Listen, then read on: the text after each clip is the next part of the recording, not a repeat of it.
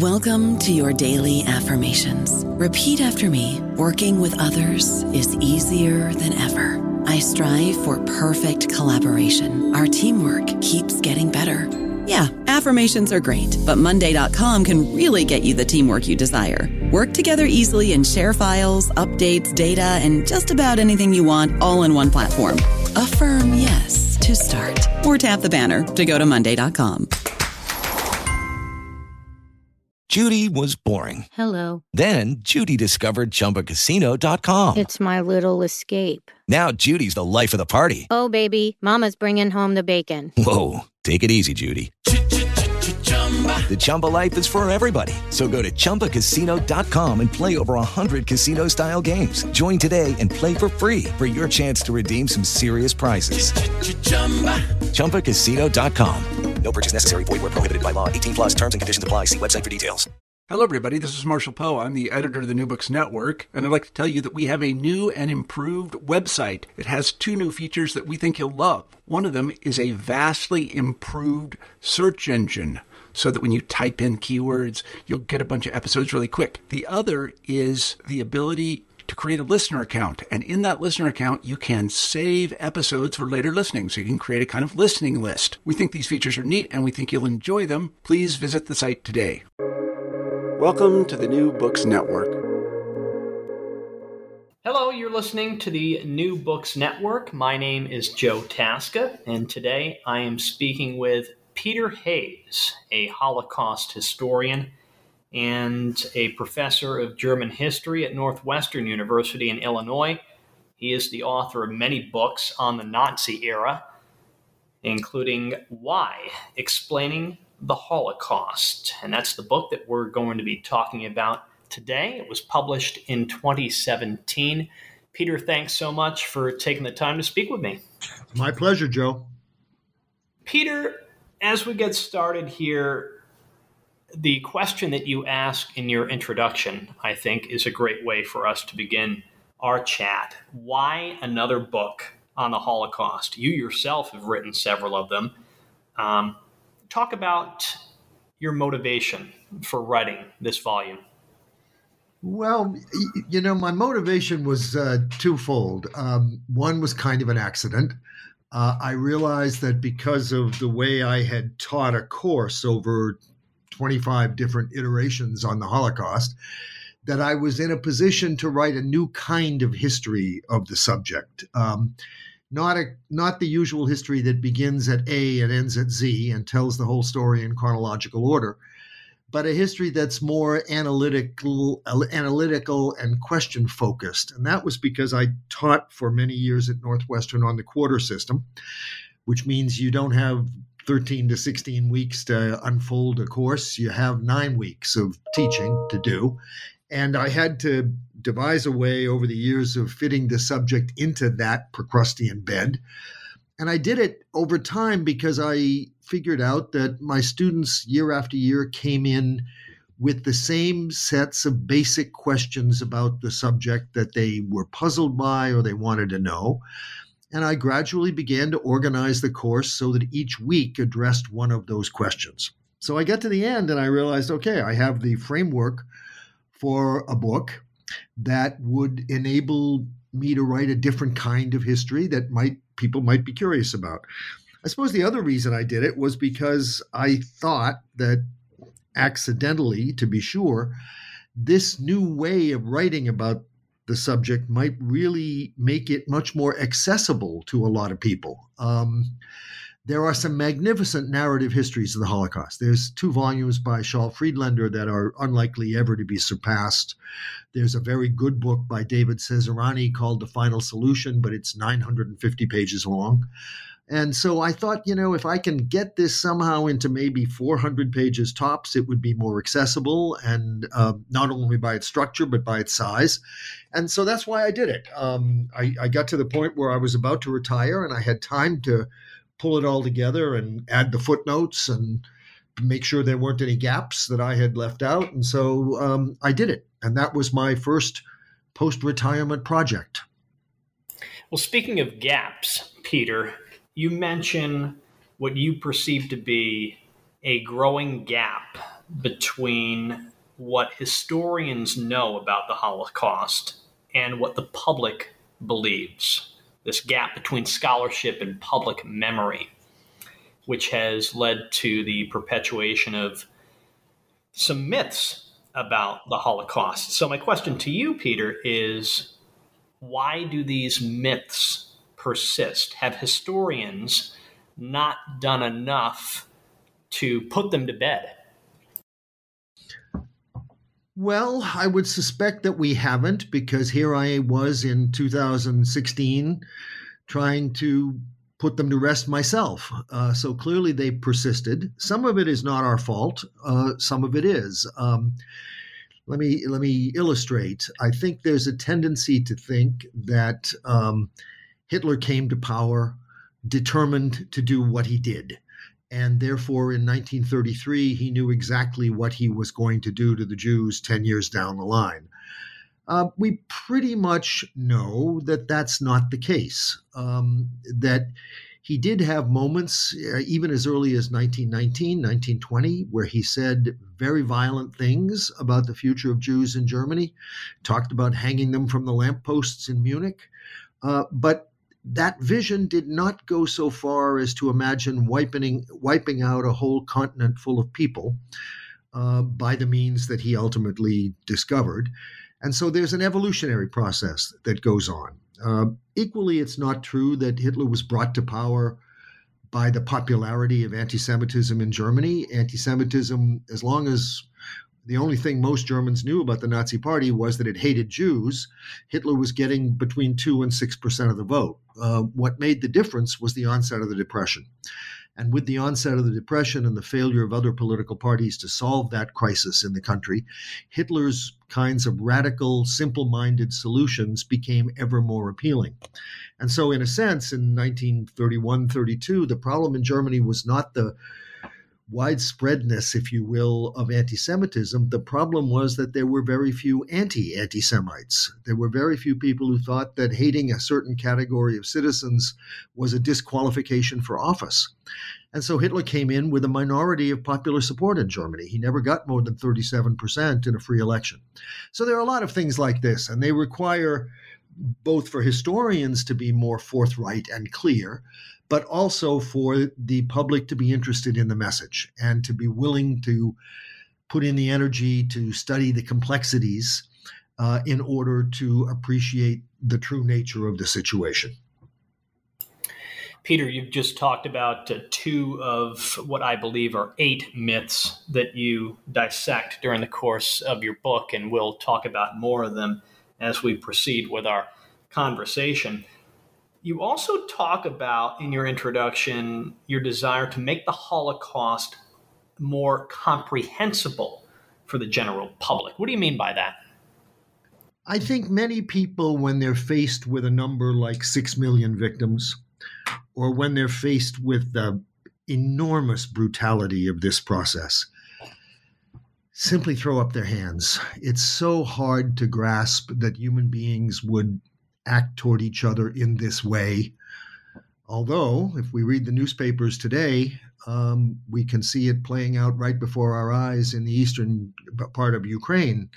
Uh, the enormous brutality and viciousness of the, the way Russian troops are behaving, and that makes what happened in 1941 to 45 somewhat more topical for us and accessible.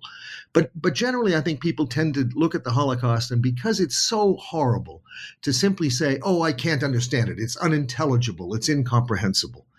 And that's a kind of mystification because the Holocaust is as explicable and as comprehensible as any other complicated event in history.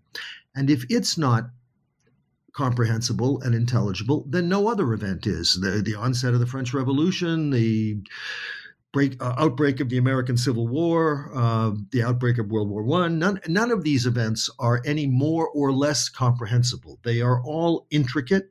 They all involve understanding a great many aspects of the contemporary situation, and it's hard work.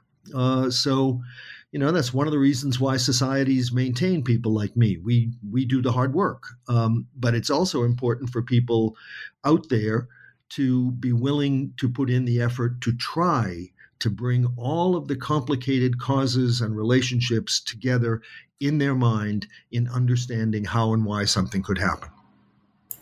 Well, Peter, part of the process of trying to understand the Holocaust begins, of course, uh, in post World War I Germany. Can you talk about the process of demonizing the Jews? Why were the Jews targeted in the 1930s in Germany, and why did a civilized European country like Germany vilify Judaism? Like all complicated historical events, this has a short range and a long range answer. Uh, the long range answer is, not to put it too crudely, um, but anti Semitism is built into the cu- culture of the Western world because it's built into the history of Christianity.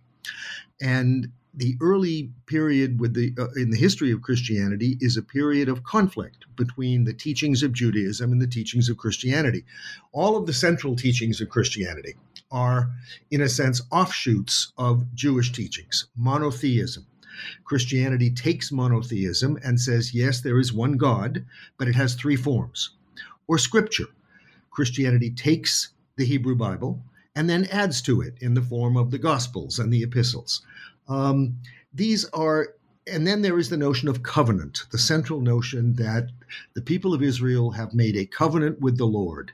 In return for obeying the rules he has laid down, he will make them as a light unto the nations. Christianity takes this notion but says it is not restricted to the Israelites. It is available to everyone who accepts the good news. Now, the Jews are the people in the early years of Christianity who say, no, thank you. Um, we already have these central teachings. We don't accept the modifications that you have on offer. And that rejection, in turn, sets in responses on the part of Christianity, which becomes an increasingly powerful religion after it's declared the official religion of the Roman Empire in the fourth century. And that Christian response takes the form of trying to keep Jews at arm's length or confined so their teachings cannot undermine the faith of Christians. Now, this, this rivalry between the two religions goes on for hundreds of years, and it is built into Western culture. In the course of the 18th century, as theological notions lose power in Western history, and the Enlightenment comes along and declares that all human beings are equal, that all human beings should have the same kinds of opportunities as others do, there is a tendency, there is a, a, a philosophical argument which spills over into practical arguments to emancipate the Jews from all the restrictions that have built up around them. And that emancipation takes place from 1789 on in Europe. Um, it also coincides with other developments in the 19th century industrialization, economic development, and so forth. Now, the 19th century in, in Europe is the history of uh, Jewish emancipation and Jewish success, not universally, but widespread. Um, Einstein, I think, is the one who once said that in the 19th century it was as if Jews had spent 2,000 years studying for your university entrance exams, because all of a sudden Jews were admitted into universities and professions that they'd never occupied before. They, be, they were almost like immigrants into European society, even though they had been present, just separated prior to that. And their development in the 19th century coincided with adverse developments for some groups of people. Not everybody profited from industrialization and expansion and so on. The groups that tended to decline in the 19th century became the natural audience for anti Semitic agitation because the agitators said, look, your decline is, correlates with their rise. They are doing better and, and they and you are doing worse because they're doing better. And this became the basis for a kind of transformation of anti Semitism from a purely religious animosity to one that became economic, social, and then toward the end of the century, increasingly racial as Darwinian notions of the evolution of different communities developed, as racist ideas spawned by colonialism developed that told us that some peoples are innately superior to others. And in this, anti Semitism took on still another form, a kind of sense that these people are not so much contaminating to faith, not so much profiting by your loss, but they're just somehow genetically different. In those days, they talked about it as blood. And that, that genetic difference is a threat. So this is this long history of anti-Semitism, and many Germans had imbibed it. They didn't imbibe it to the extent that they necessarily believed every piece of it, but they suspected Jews. And then the appetite for that, the the the the appetite to believe that increased greatly as a result of the outcome of World War One for Germany because not only did the was the nation humiliated by defeat, and not only was it stripped of all kinds of sources of wealth and assets, it was um, its army was cut down to size, and then following, and its territory was annexed by neighbors, and then there was an extreme economic crisis. There were actually two of them. One in the early 20s was a massive inflation of the German currency, in which a lot of people lost the the values of uh, a lifetime accumulated in the, in their mortgages and uh, and if they had taken out loans, they were able to pay them back. But they also found that the value of their property had depreciated. And then in the late 1920s, there was the depression, and the depression hit Germany harder than any other country in the world. So, in this environment, the Nazi agitation, which said, they are the problem, they did this to you, was appealing to many Germans because it let them off the hook of responsibility for what had happened in their country. The Nazis kept saying it was the Jews who produced these adverse diplomatic and military and economic developments. And the Jews used communists as their frontmen, and they used the Woodrow Wilson and the Western Allies as their frontmen. And all of it was part of a great collective conspiracy against Germany. And this sort of notion won over some Germans. Other Germans just thought, you know, the Nazis are energetic. And the people in power in this country are not rolling back the depression. There are still six million unemployed in 1932. Uh, we maybe we need a new um, set of people at the helm. And so the the sense of frustration, coupled with a sense of a, a, kind of way of compensating for national defeat was to say, we're not responsible, they are. And this creates the environment in which this ideology can acquire power. Once it got power, then it had the ability to control everything that Germans were told. There were no foreign newspapers available in Germany. In the mid 1930s, there were no foreign radio broadcasts that could be heard in Germany. There were no there was no access to any other opinion but the government's. And the governments relentlessly said to Germans every day of the week that the Jews are the problem. They are the source of your misery. Now, you couple that with the fact that Hitler did succeed in rolling back the Depression. It's the fastest, industri- fastest recovery of an industrial country in the world. He did it by means that were not sustainable massive government spending on rearmament and on factories that would produce uh, products that would replace imports and make the country blockade proof and so on. He couldn't have sustained that over 15 years, but he didn't intend to he was what he wanted to do was set up a framework for a series of victorious short wars. And in this environment, he does have some victories. He remilitarizes the Rhineland. He annexes Austria. He annexes Austria. He takes the Sudetenland. The appeasers in Britain and France make this possible for him. And Germans are kind of intoxicated by this. Uh, the, the government has achieved these successes that it promised us and they said to themselves, Wir sind wieder wer? We are somebody again. And so, in this situation, opposition to what the German government wanted to do to Jews was almost zero. So, it's a kind of short term and long term story about roots that are deeply embedded in Western culture, but also catastrophes that befell Germany and made it possible for, an, for a movement to spin this web of fantasy and win over a population to doing its will. Peter, you go on at this point in your book to discuss why the Nazis resorted to murder. You stated earlier in our conversation that Hitler did not plan to murder the Jews from day one. That's one of the myths that you address in your book. uh, you talk about how the Nazi persecution throughout the 30s was very gradual. It started with boycotts and then the Nuremberg laws, forced Jewish immigration.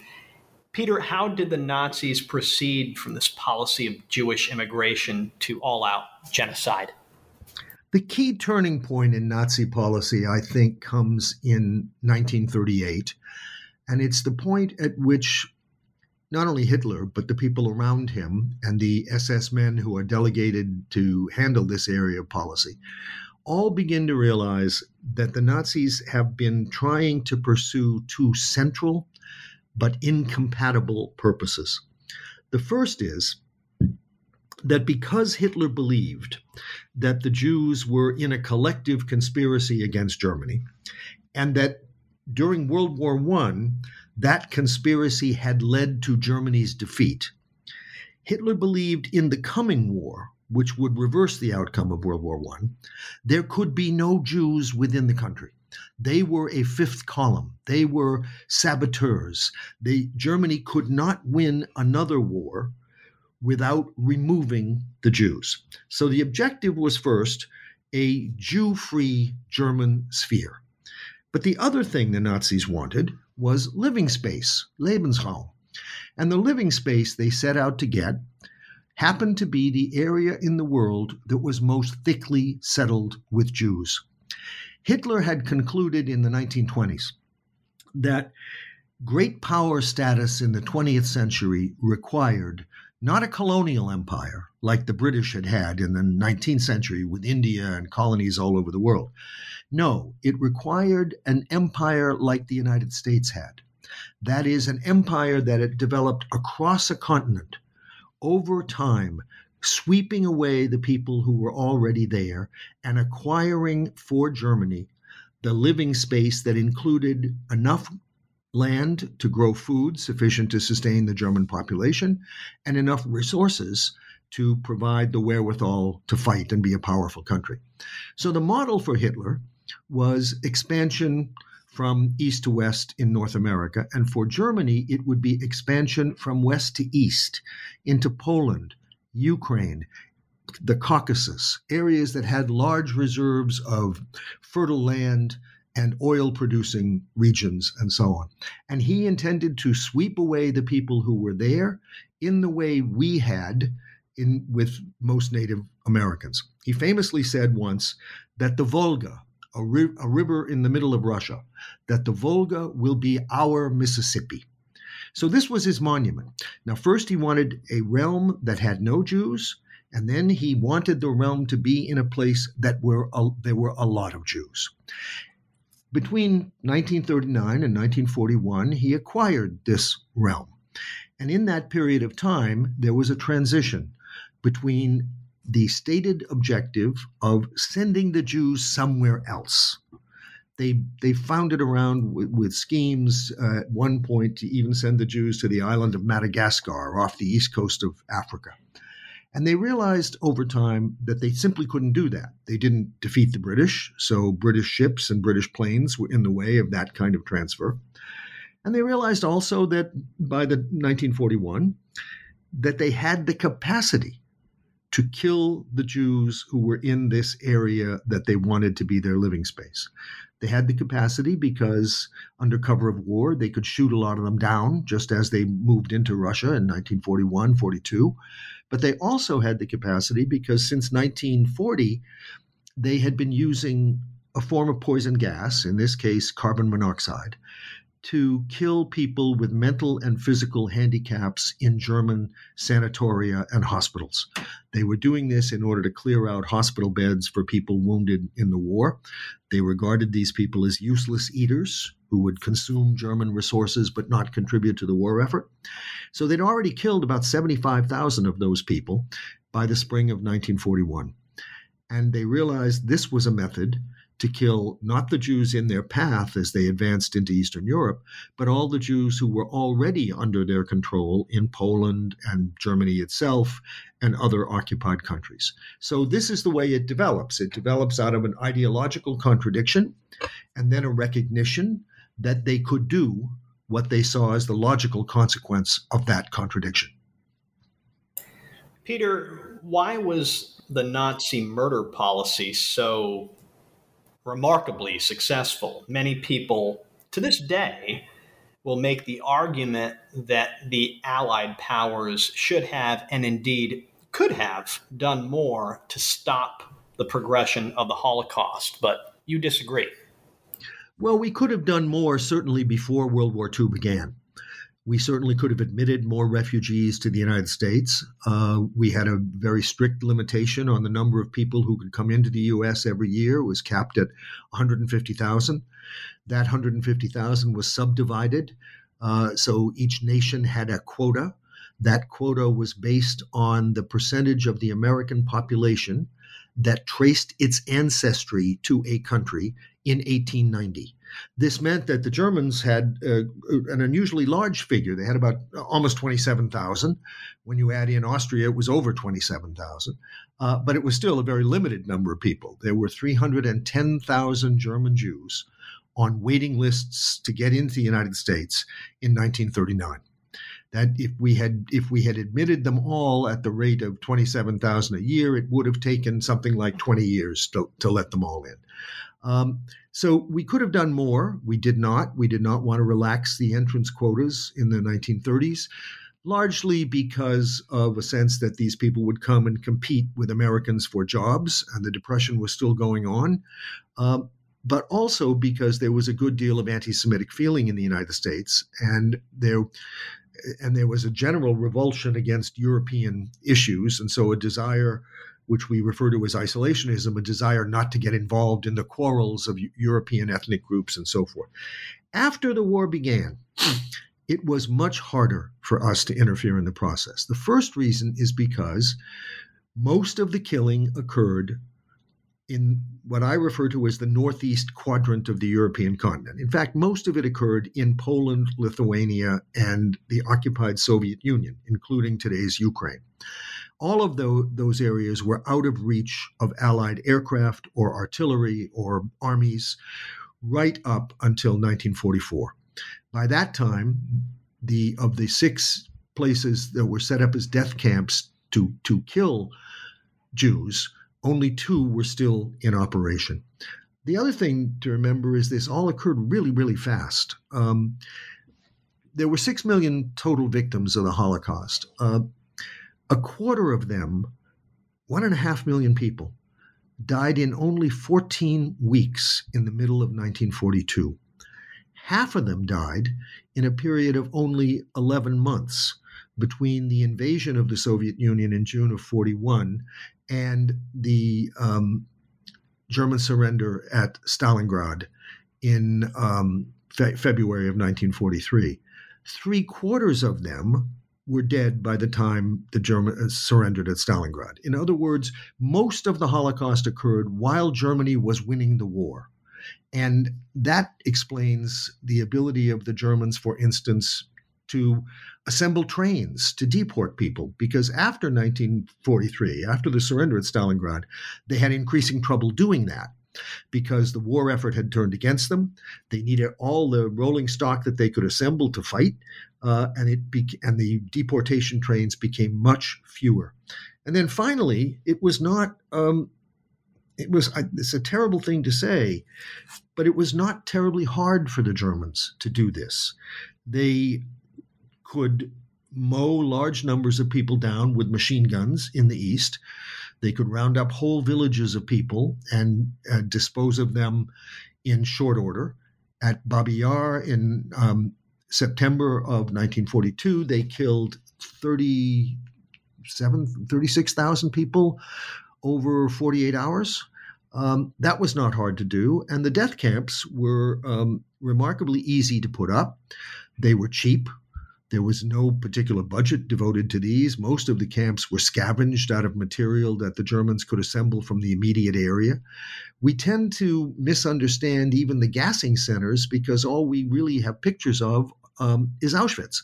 And Auschwitz Birkenau, there, there were mostly brick buildings, some, um, some uh, wooden prefab barracks the gas chambers after 1943 were brick buildings. We have pictures of them. We don't have pictures of the gas chambers at Treblinka, which killed almost as many people. Um, those things out there in the east, Treblinka, Sobibor, Belzec, they were put up overnight, they were torn down overnight. They were, were not elaborate facilities. Um, they didn't cost the Germans very much money, and it was easy, and, and they required very small garrisons. Um, Treblinka, I think, had the largest garrison, German garrison of the death camps uh, other than Auschwitz Birkenau, and that was only 30 Germans at, at the peak. The rest of the guards were uh, auxiliaries recruited from Soviet prisoner of war camps. They were told, you know, we won't starve you to death. We'll give you a uniform if you help us with this operation. And many of these people came from Lithuania and Ukraine, where anti Semitism was endemic, and they were perfectly willing to survive by uh, persecuting Jews. And so they became the real foot soldiers of these death camps. So, all in all, it was a very difficult process for the Allies to interfere with. I don't know about you, but I'm very busy and I don't have a lot of time to cook. That's why I subscribe to Factor. Eating better is easy with Factor's delicious, ready to eat meals. Every fresh, never frozen meal is chef crafted, dietitian approved, and ready to go in just two minutes. You'll have over 35 different options to choose from every week, including Calorie Smart, Protein Plus, and Keto. These are two minute meals. Factor meals are ready to eat and heat, so there's no prepping, cooking, or cleanup needed. They're flexible for your schedule. Get as much or as little as you need by choosing your meals every week. Factor is the perfect solution if you're looking for fast, premium options with no cooking required. Sign up and save. We've done the math, and this is important. Factor is less expensive than takeout, and every meal is dietitian approved to be nutritious and delicious. Head to factormeals.com slash NBN50 and use code NBN50 to get 50% off. That's code NBN50 at factormeals.com slash NBN50 to get 50% off. Peter, that's so interesting because you talk quite a bit about this common misperception that the Holocaust diverted resources from the German war effort. I've certainly heard that uh, idea discussed in the past. W- where does that come from, and why does it continue to be so pervasive? I think it comes from our sense that the things in history must somehow be commensurable or in proportion to each other. If you're going to kill 6 million people, it must have involved a lot of other human beings doing it, a lot of resources to do it, and so forth. And so we assume, and then we think the Germans are fighting a war. They're and a war uh, when they're on the defensive after after February 1943. So every allocation of anything to something other than the war is a diversion. But both of these expectations just aren't true. Um, it's one of the hardest things to grasp about the Holocaust is that the murder of the Jews was ideologically central to Nazism. It was indispensable to Nazism because Nazism believed it could not succeed without eliminating Jews as conspirators and saboteurs. But it was practically peripheral because the resources required to kill the Jews were so many, so much fewer than we would expect. Consider the trains. Altogether, to deport something like 3 million people to the death camps, that required roughly, so far as we can figure out, roughly 2,000 trains loaded with you know a locomotive and the and the carrying cars and so forth. That sounds like a lot until you realize that every day in 1942 there were 25,000 to 30,000 trains rolling on the German railroad system. 2,000 over 3 years 25 to 30,000 every day. And then you consider that the Nazis, that these trains had no priority from the German point of view. These were just trains loaded with people who were doomed to die. So they didn't have to run on time, and they didn't. They had no priority on the railroads. They were frequently shunted aside to allow for military traffic to pass. They also didn't need to have very good equipment because if you're going to transport a German division to the front, you need to have special cars for artillery, you need to have special cars for tanks, you need to have cars that at least have heat and water so the troops will arrive at the front fit and so forth for a load of Jews being shipped from outside of Paris to Auschwitz, you didn't even need to have regular railroad cars. Many of them were, had been decommissioned before the war. They were pressed back into service because they were not useful for anything else, but they were fine for transporting people who were doomed to die. So all of these, what what happened is we just assumed that to kill six million people, you must allocate large resources to it. It must have been complicated. And these assumptions aren't true, but it requires very detailed research to figure that out. Somebody has to count how many trains went on a given day across Europe toward these death camps. Turns out, even in 1942, when the trains were running most frequently, there were only about five of them operating in all of Europe per day. That's a tiny fraction of the traffic. And as I said before, the garrisons at these places were very small, so there's not a real diversion from the German war effort. Uh, and and that's that's the, the sad truth of what it was. The Germans did this almost with their little fingers. Peter, in the second half of your book, one of the myths that you address is this idea that if the Jews would have resisted more forcefully, then perhaps the death toll of the Holocaust would have been reduced considerably. So many people will make the argument well, how could the Jewish people of Europe just allow themselves to be slaughtered en masse? How do you respond to that question? Well, the first thing is I would like I remind people that the Jewish community of Europe was not a unified thing. It was internally divided in a host of ways. Uh, it was divided between not only people who were Orthodox Jews or highly traditional or Hasids, it was also um, and and people who were almost secular, um, or who what we today in America call Reform Jews, who were called in Europe Neolog Jews. Uh, there were, so there were all these internal divisions about ritual. There were also divisions about politics. Um, Nowadays, Zionism is a popular position among Jewish communities. Before World War II, it was not. And therefore, there were there were divisions between Zionists and non-Zionists, people who thought the future of the Jewish people was in the countries where they lived, or those who believed the future was in a new state to be created in, in what was then called Palestine there were political differences. There were people who were very conservative. There were people who were very leftist. So all of the and in many of these divisions were mirrored by difference. They had their own schools, they had their own orphanages, they had their own hospitals, and so forth. Now, when the German assault began, which in many cases means when the Germans conquered the countries in which these peoples were, they were faced with two very difficult questions. The first was what, what will they do to us? What will they do with us? And in 1939, the, and when the Germans come into Poland, the Nazi regime does not itself entirely know what they're going to do. So this is a hard question to answer. And then the second is even if you can figure out what the Nazis are going to do with us, what's the most effective response? And here, you're not only going to get differences of strategy, you're going to get differences of the attitudes of people. If you are the father of a three year old child, the idea of taking up arms against the Germans might not be as attractive as it would be if you were 25 years old, young, not yet married, and so forth. If you had elderly parents the idea of going out to the forest and joining the resistance might not be as attractive as it would be if you were, again, that young guy who was fancy free.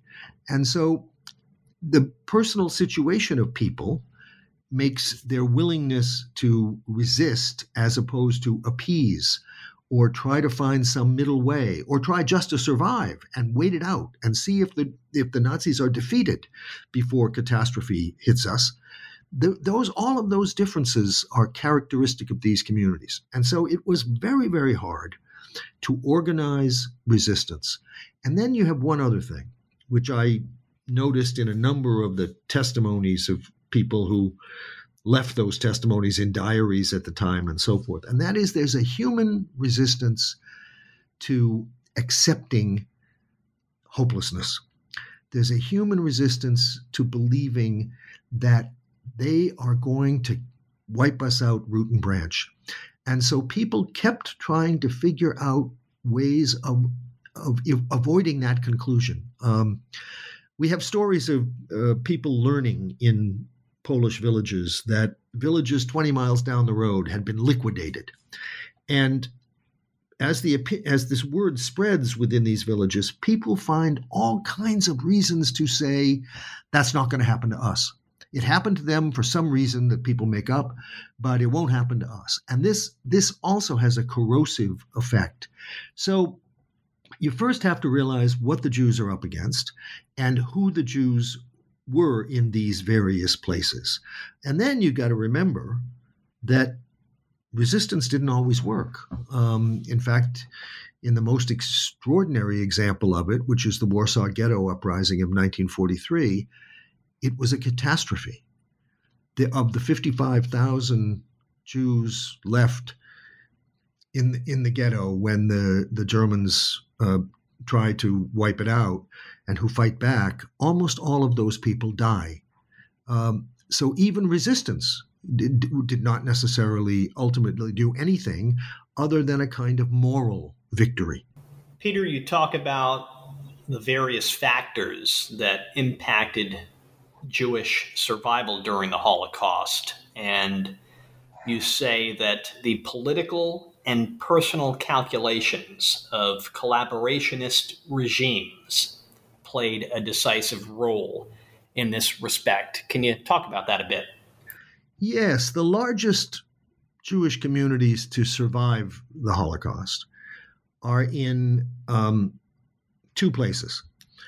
Uh, one is Romania, and the other is France. Now, both of those countries were uh, Romania openly allied to the Nazi regime in 1940, and Romania participated in the killing of Jews across the border into um, what is today Moldova and southwestern Ukraine, areas that, as a price or as a reward for the alliance with Nazi Germany, the Germans turned over to Romania. In those areas, the Germans killed large numbers of Jews. The, the, I'm sorry, the Romanians killed large numbers of Jews in 1941 and into 1942.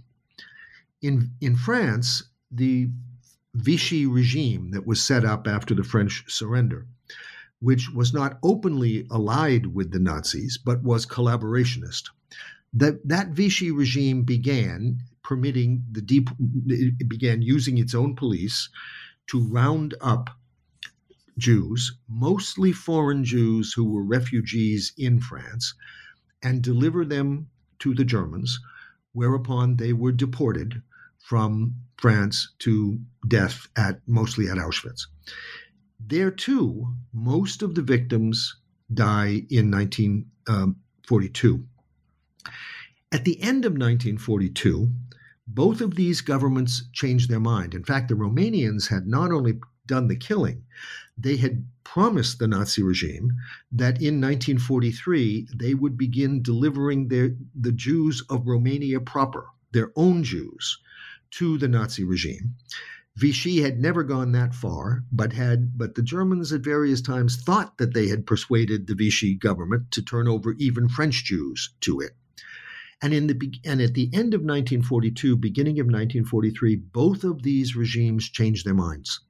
Both of them decide that they're no longer going to cooperate with the Nazi killing machinery. And that is why 75% of the Jews of France survived the war and 80% of the Jews of old Romania, the country proper, not the occupied areas, 80% of those people survived the war, whereas 80% of the Jews in the areas that Romania had marched into were killed. So it was the political calculations of certain governments that did the best at saving Jews. Because they concluded with the reversal of the German army outside of Stalingrad and then its surrender in Stalingrad that the Germans are likely to lose the war. And if that happens, they're going to have a lot of explaining to do. So, in order to reduce how much explaining they would have to do, they suddenly began to protect their Jews. In areas where the local governments were no longer very powerful, because usually these were areas where um, the Nazis intended to annex those territories after the war. This, is, this would be the Netherlands on the one hand and Lithuania and Latvia on the other, where there were collaborationist governments. Uh, in those places, those regimes did not put up a fight, did not exert any effort to defend the uh, the Jews that the Nazis wanted to take, and most of them were deported. So that's what I meant by saying it was the political calculations of authorities in these occupied or allied nations that ultimately proved the most successful in saving Jewish lives.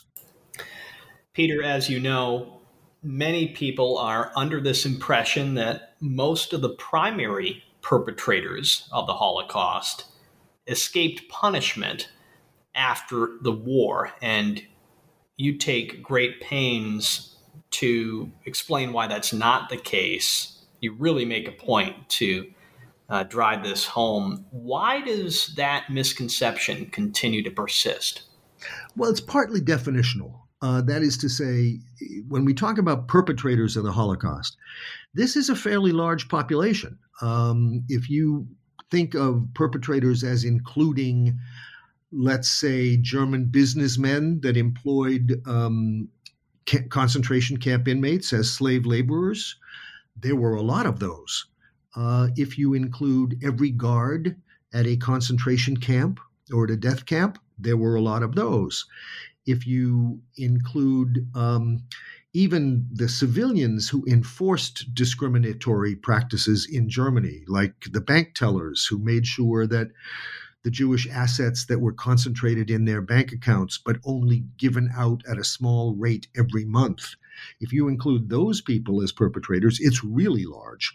I think when most people now talk about people getting away with it, they're talking about those categories of people. Um, they then then they also think of the sensational cases. Mengele, uh, the experimental doctor at Auschwitz who perpetrated vicious um, uh, so-called medical tests on twins and and various other children. Um, Mengele got away to South America and survived, and of course, we everybody knows the story of Adolf Eichmann, who got away to South America but didn't survive; was caught ultimately. Um, so there's a tendency to think of these big sensational cases. There were also some marvelous movies in in the 1960s, the Odessa File and and several others, and The Boys from Brazil, that spread the notion of um, former Nazis having hidden out in South American jungles or, or various places. And so it's kind of lodged in the public memory. But if we look at the major perpetrators, the people who were the heads of shooting units in the East, the commandants of concentration camps, the 15 men who sat around the table at the Wannsee conference and worked out the administration of the details of the final solution almost all of those people were either dead by 1945 because they had in some way or another been killed uh, supporting the Nazi regime, or were subsequently punished. The, the minute you move down the hierarchy from the very top, the head of the camps, the head of the shooting units, to let's say the third level of, you know, the lieutenant colonels and the colonels and so forth, or the com- commanders of subunits and so forth, then the record gets worse. But at the top, the record is pretty good. And I would argue that it was very good if you consider how little we knew about the details in the 1940s. You know, Adolf Eichmann's name doesn't even come up until relatively late in the Nuremberg trials in 1946. And then there's difficulty figuring out exactly where who he was in the hierarchy. Um, and we utterly ignored a man named Hans Höfle, who was the Eichmann of occupied Poland, who probably was responsible for the trains that deported twice as many people as the trains that Eichmann was responsible for. And Höfle got caught finally in 1961 And he hanged himself in a jail in Salzburg in Austria in 1962, right after Eichmann had been executed. Um, but we, we almost don't, we, we still don't really, many people don't appreciate how important he was to the process. So it's a complicated story. It has to do with some famous people getting away, with a lot of cogs in the in the system going unpunished. But we should not neglect the fact that the chief perpetrators were on the whole captured and punished. Peter, late in your book, you address Holocaust deniers, and it's always fascinating to me to consider the prevalence of that view in our world today. Uh, you cite the British historian David Irving, probably the most famous Holocaust denier. The late British writer Christopher Hitchens once said that he learned more from David Irving about the Holocaust than almost any contemporary historian, which I found to be a, an interesting comment. Should we be concerned, Peter, in the contemporary world about the prevalence of Holocaust deniers? Yes, we should, because Holocaust denial is a form of anti Semitism, and we should be concerned about anti Semitism. The recurrence, the recrudescence of it in the last few years has been truly shocking. It's already begun to kill people in the United States. The Tree of Life Synagogue, the synagogue out in California, machete attack outside of New York. Um, so this is a lurking monster in our society. Um, as I said right at the beginning, it's built into Western culture. It's it's it, it is ineradicable because it has such a long tradition behind it, and there are always going to be some people who resurrect it for whatever psychological or personal resentments they have and bring it back out in the open. And so, if denial is a form of that, we have to fight it. And and the whole issue of denial, though, is one of those cases where you know you don't know whether to laugh or to cry, because um, it's laughable. The Holocaust is, on the one hand, one of the most thoroughly documented events in human history. We have everything. We have even a we have a in the National Archives we have a record that is the it's a recording of a speech that Heinrich Himmler made to SS officers in the town of Posen in um, October of 1943, where he basically says to them, All of you know what it's like to walk through fields of blood. And you know what this is like, and we are doing this for the future of our nation. We know that this is the only way to win the war, and so on and so forth. And it is marvelous that you have been able to be, in effect, he says, it's marvelous you've been able to be butchers, but you have still remained decent people. Now, this is this is a chilling thing. It's right there. You can hear the man's voice. And this is clearly what would amount today to a confession of what had happened. And yet people bend over backwards to serve the argument of denial by saying, oh, that's a forgery. This is the kind of argument that you get from deniers about every form of evidence. We have manifests that list people by name on deportation trains going to Auschwitz. We have telegrams that Hans Höfle, a man I mentioned before, sent back to headquarters in Berlin in January 1943, itemizing how many people they had killed at each of the death camps during 1942. It comes to almost 1.3 million people at that point, gassed. Every one of the camps is indicated with an initial and a number. So We've got all kinds of documentation. We have Hitler's speech to the Reichstag, January 30th, 1939, saying, If war breaks out in Europe again, it will not be the end of the German people. It will be the it will mean the annihilation of the Jewish race in Europe. So on the one hand, it's laughable because the evidence is super abundant. But it's also a reason to cry because no matter what you say, no matter how much evidence you show, these people try desperately to falsify it. And they do it because they have to believe, they have set up a, a, a, view in their own minds that the Jews are guilty. The Jews are the bad people. The Jews are exaggerating all of this in order to get more aid or support for Israel, for instance. And there's there's almost nothing you can do in the face of that kind of irrationality. It's a it's a circular argument, it's a self fulfilling argument, and it's impenetrable from outside. Um, it's rather like arguing with an old Bolshevik. Uh, you know, they're gonna everything's going to come back to class war, and in the case of deniers, everything's going to come back to Jewish conspiracy. Peter, as we wrap up our conversation today, let's address the final question that you take on in your book, which is what lessons should we draw from the Holocaust? You discuss the potential for renewed outbreaks of anti Semitism against Jews in particular. And I just want to read uh, a paragraph on page 336 at the end of your book. You say, quote, anti Semitism is not necessarily always dangerous. It made Hitler possible, but it did not make him succeed. An irony of the history of anti Semitism is that this ideology called Jews parasites and has always been a parasitic issue. To succeed, it has needed a host that it can exploit, a pervasive sense of crisis and victimization that allegedly justifies lashing out in reprisal. Unquote. Can you elaborate on that for us, Peter?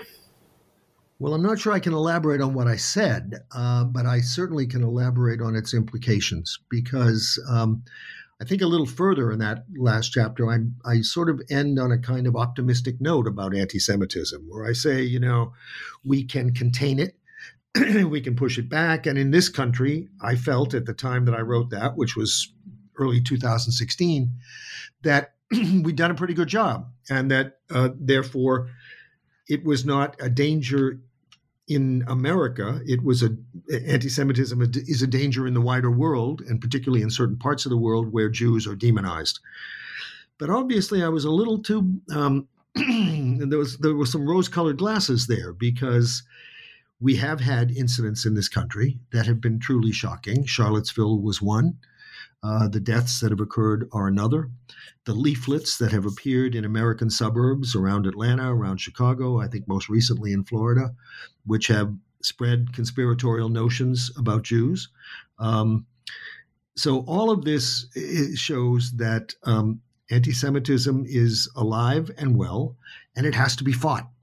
Uh, and that means people have to stand up for uh, for human equality stand up for the right of people to be different from each other. And if there's a fundamental lesson from this whole thing, it is, and particularly from the, the rise of Hitler and from what he did, the fundamental lesson is you should never let anyone acquire political power who openly preaches hate toward a particular group. Um, there are, because the hatred is the source um, or the hatred reinforces the sense of victimization. The argument always goes we're acting in self defense. They did it to us first.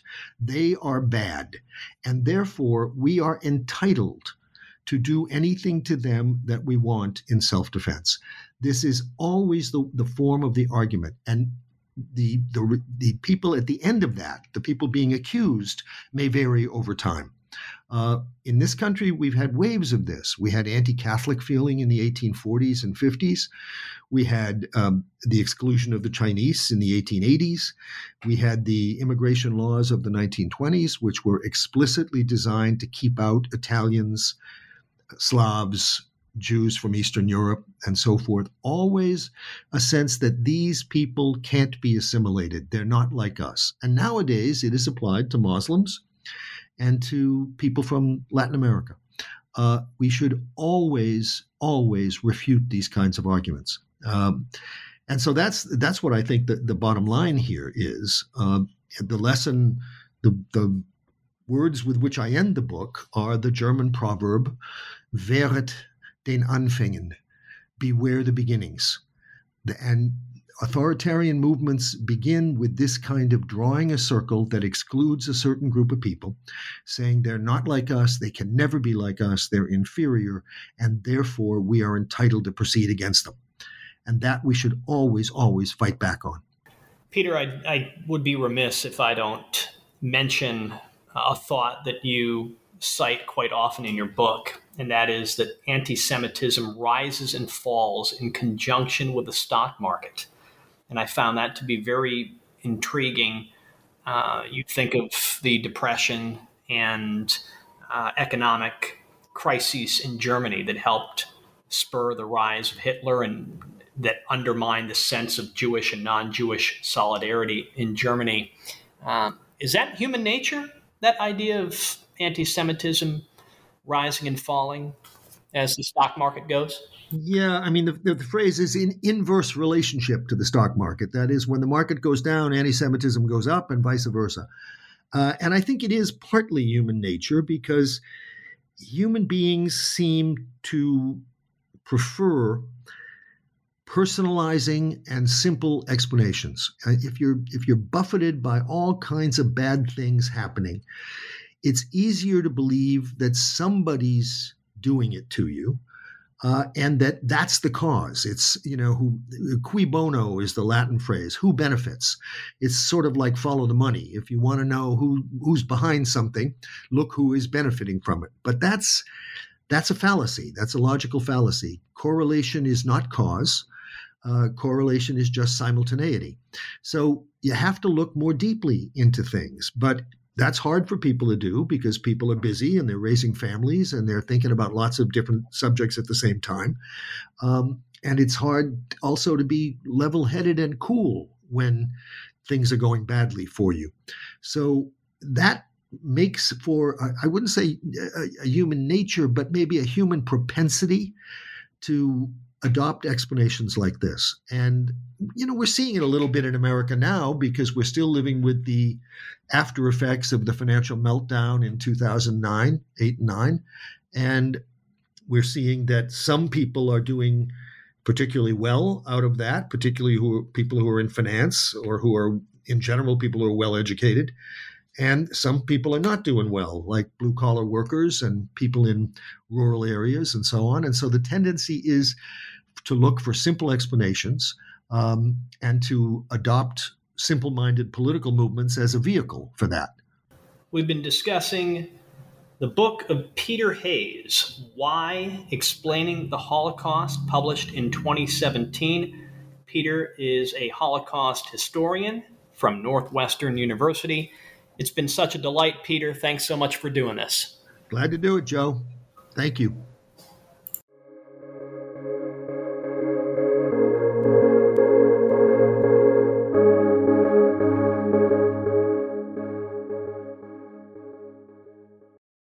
Lucky Land slots, you can get lucky just about anywhere. This is your captain speaking. Uh, we've got clear runway and the weather's fine, but we're just going to circle up here a while and uh, get lucky. No, no, nothing like that. It's just these cash prizes add up quick. So I suggest you sit back, keep your tray table upright, and start getting lucky. Play for free at LuckyLandSlots.com. Are you feeling lucky? No purchase necessary. Void where prohibited by law. 18 plus terms and conditions apply. See website for details.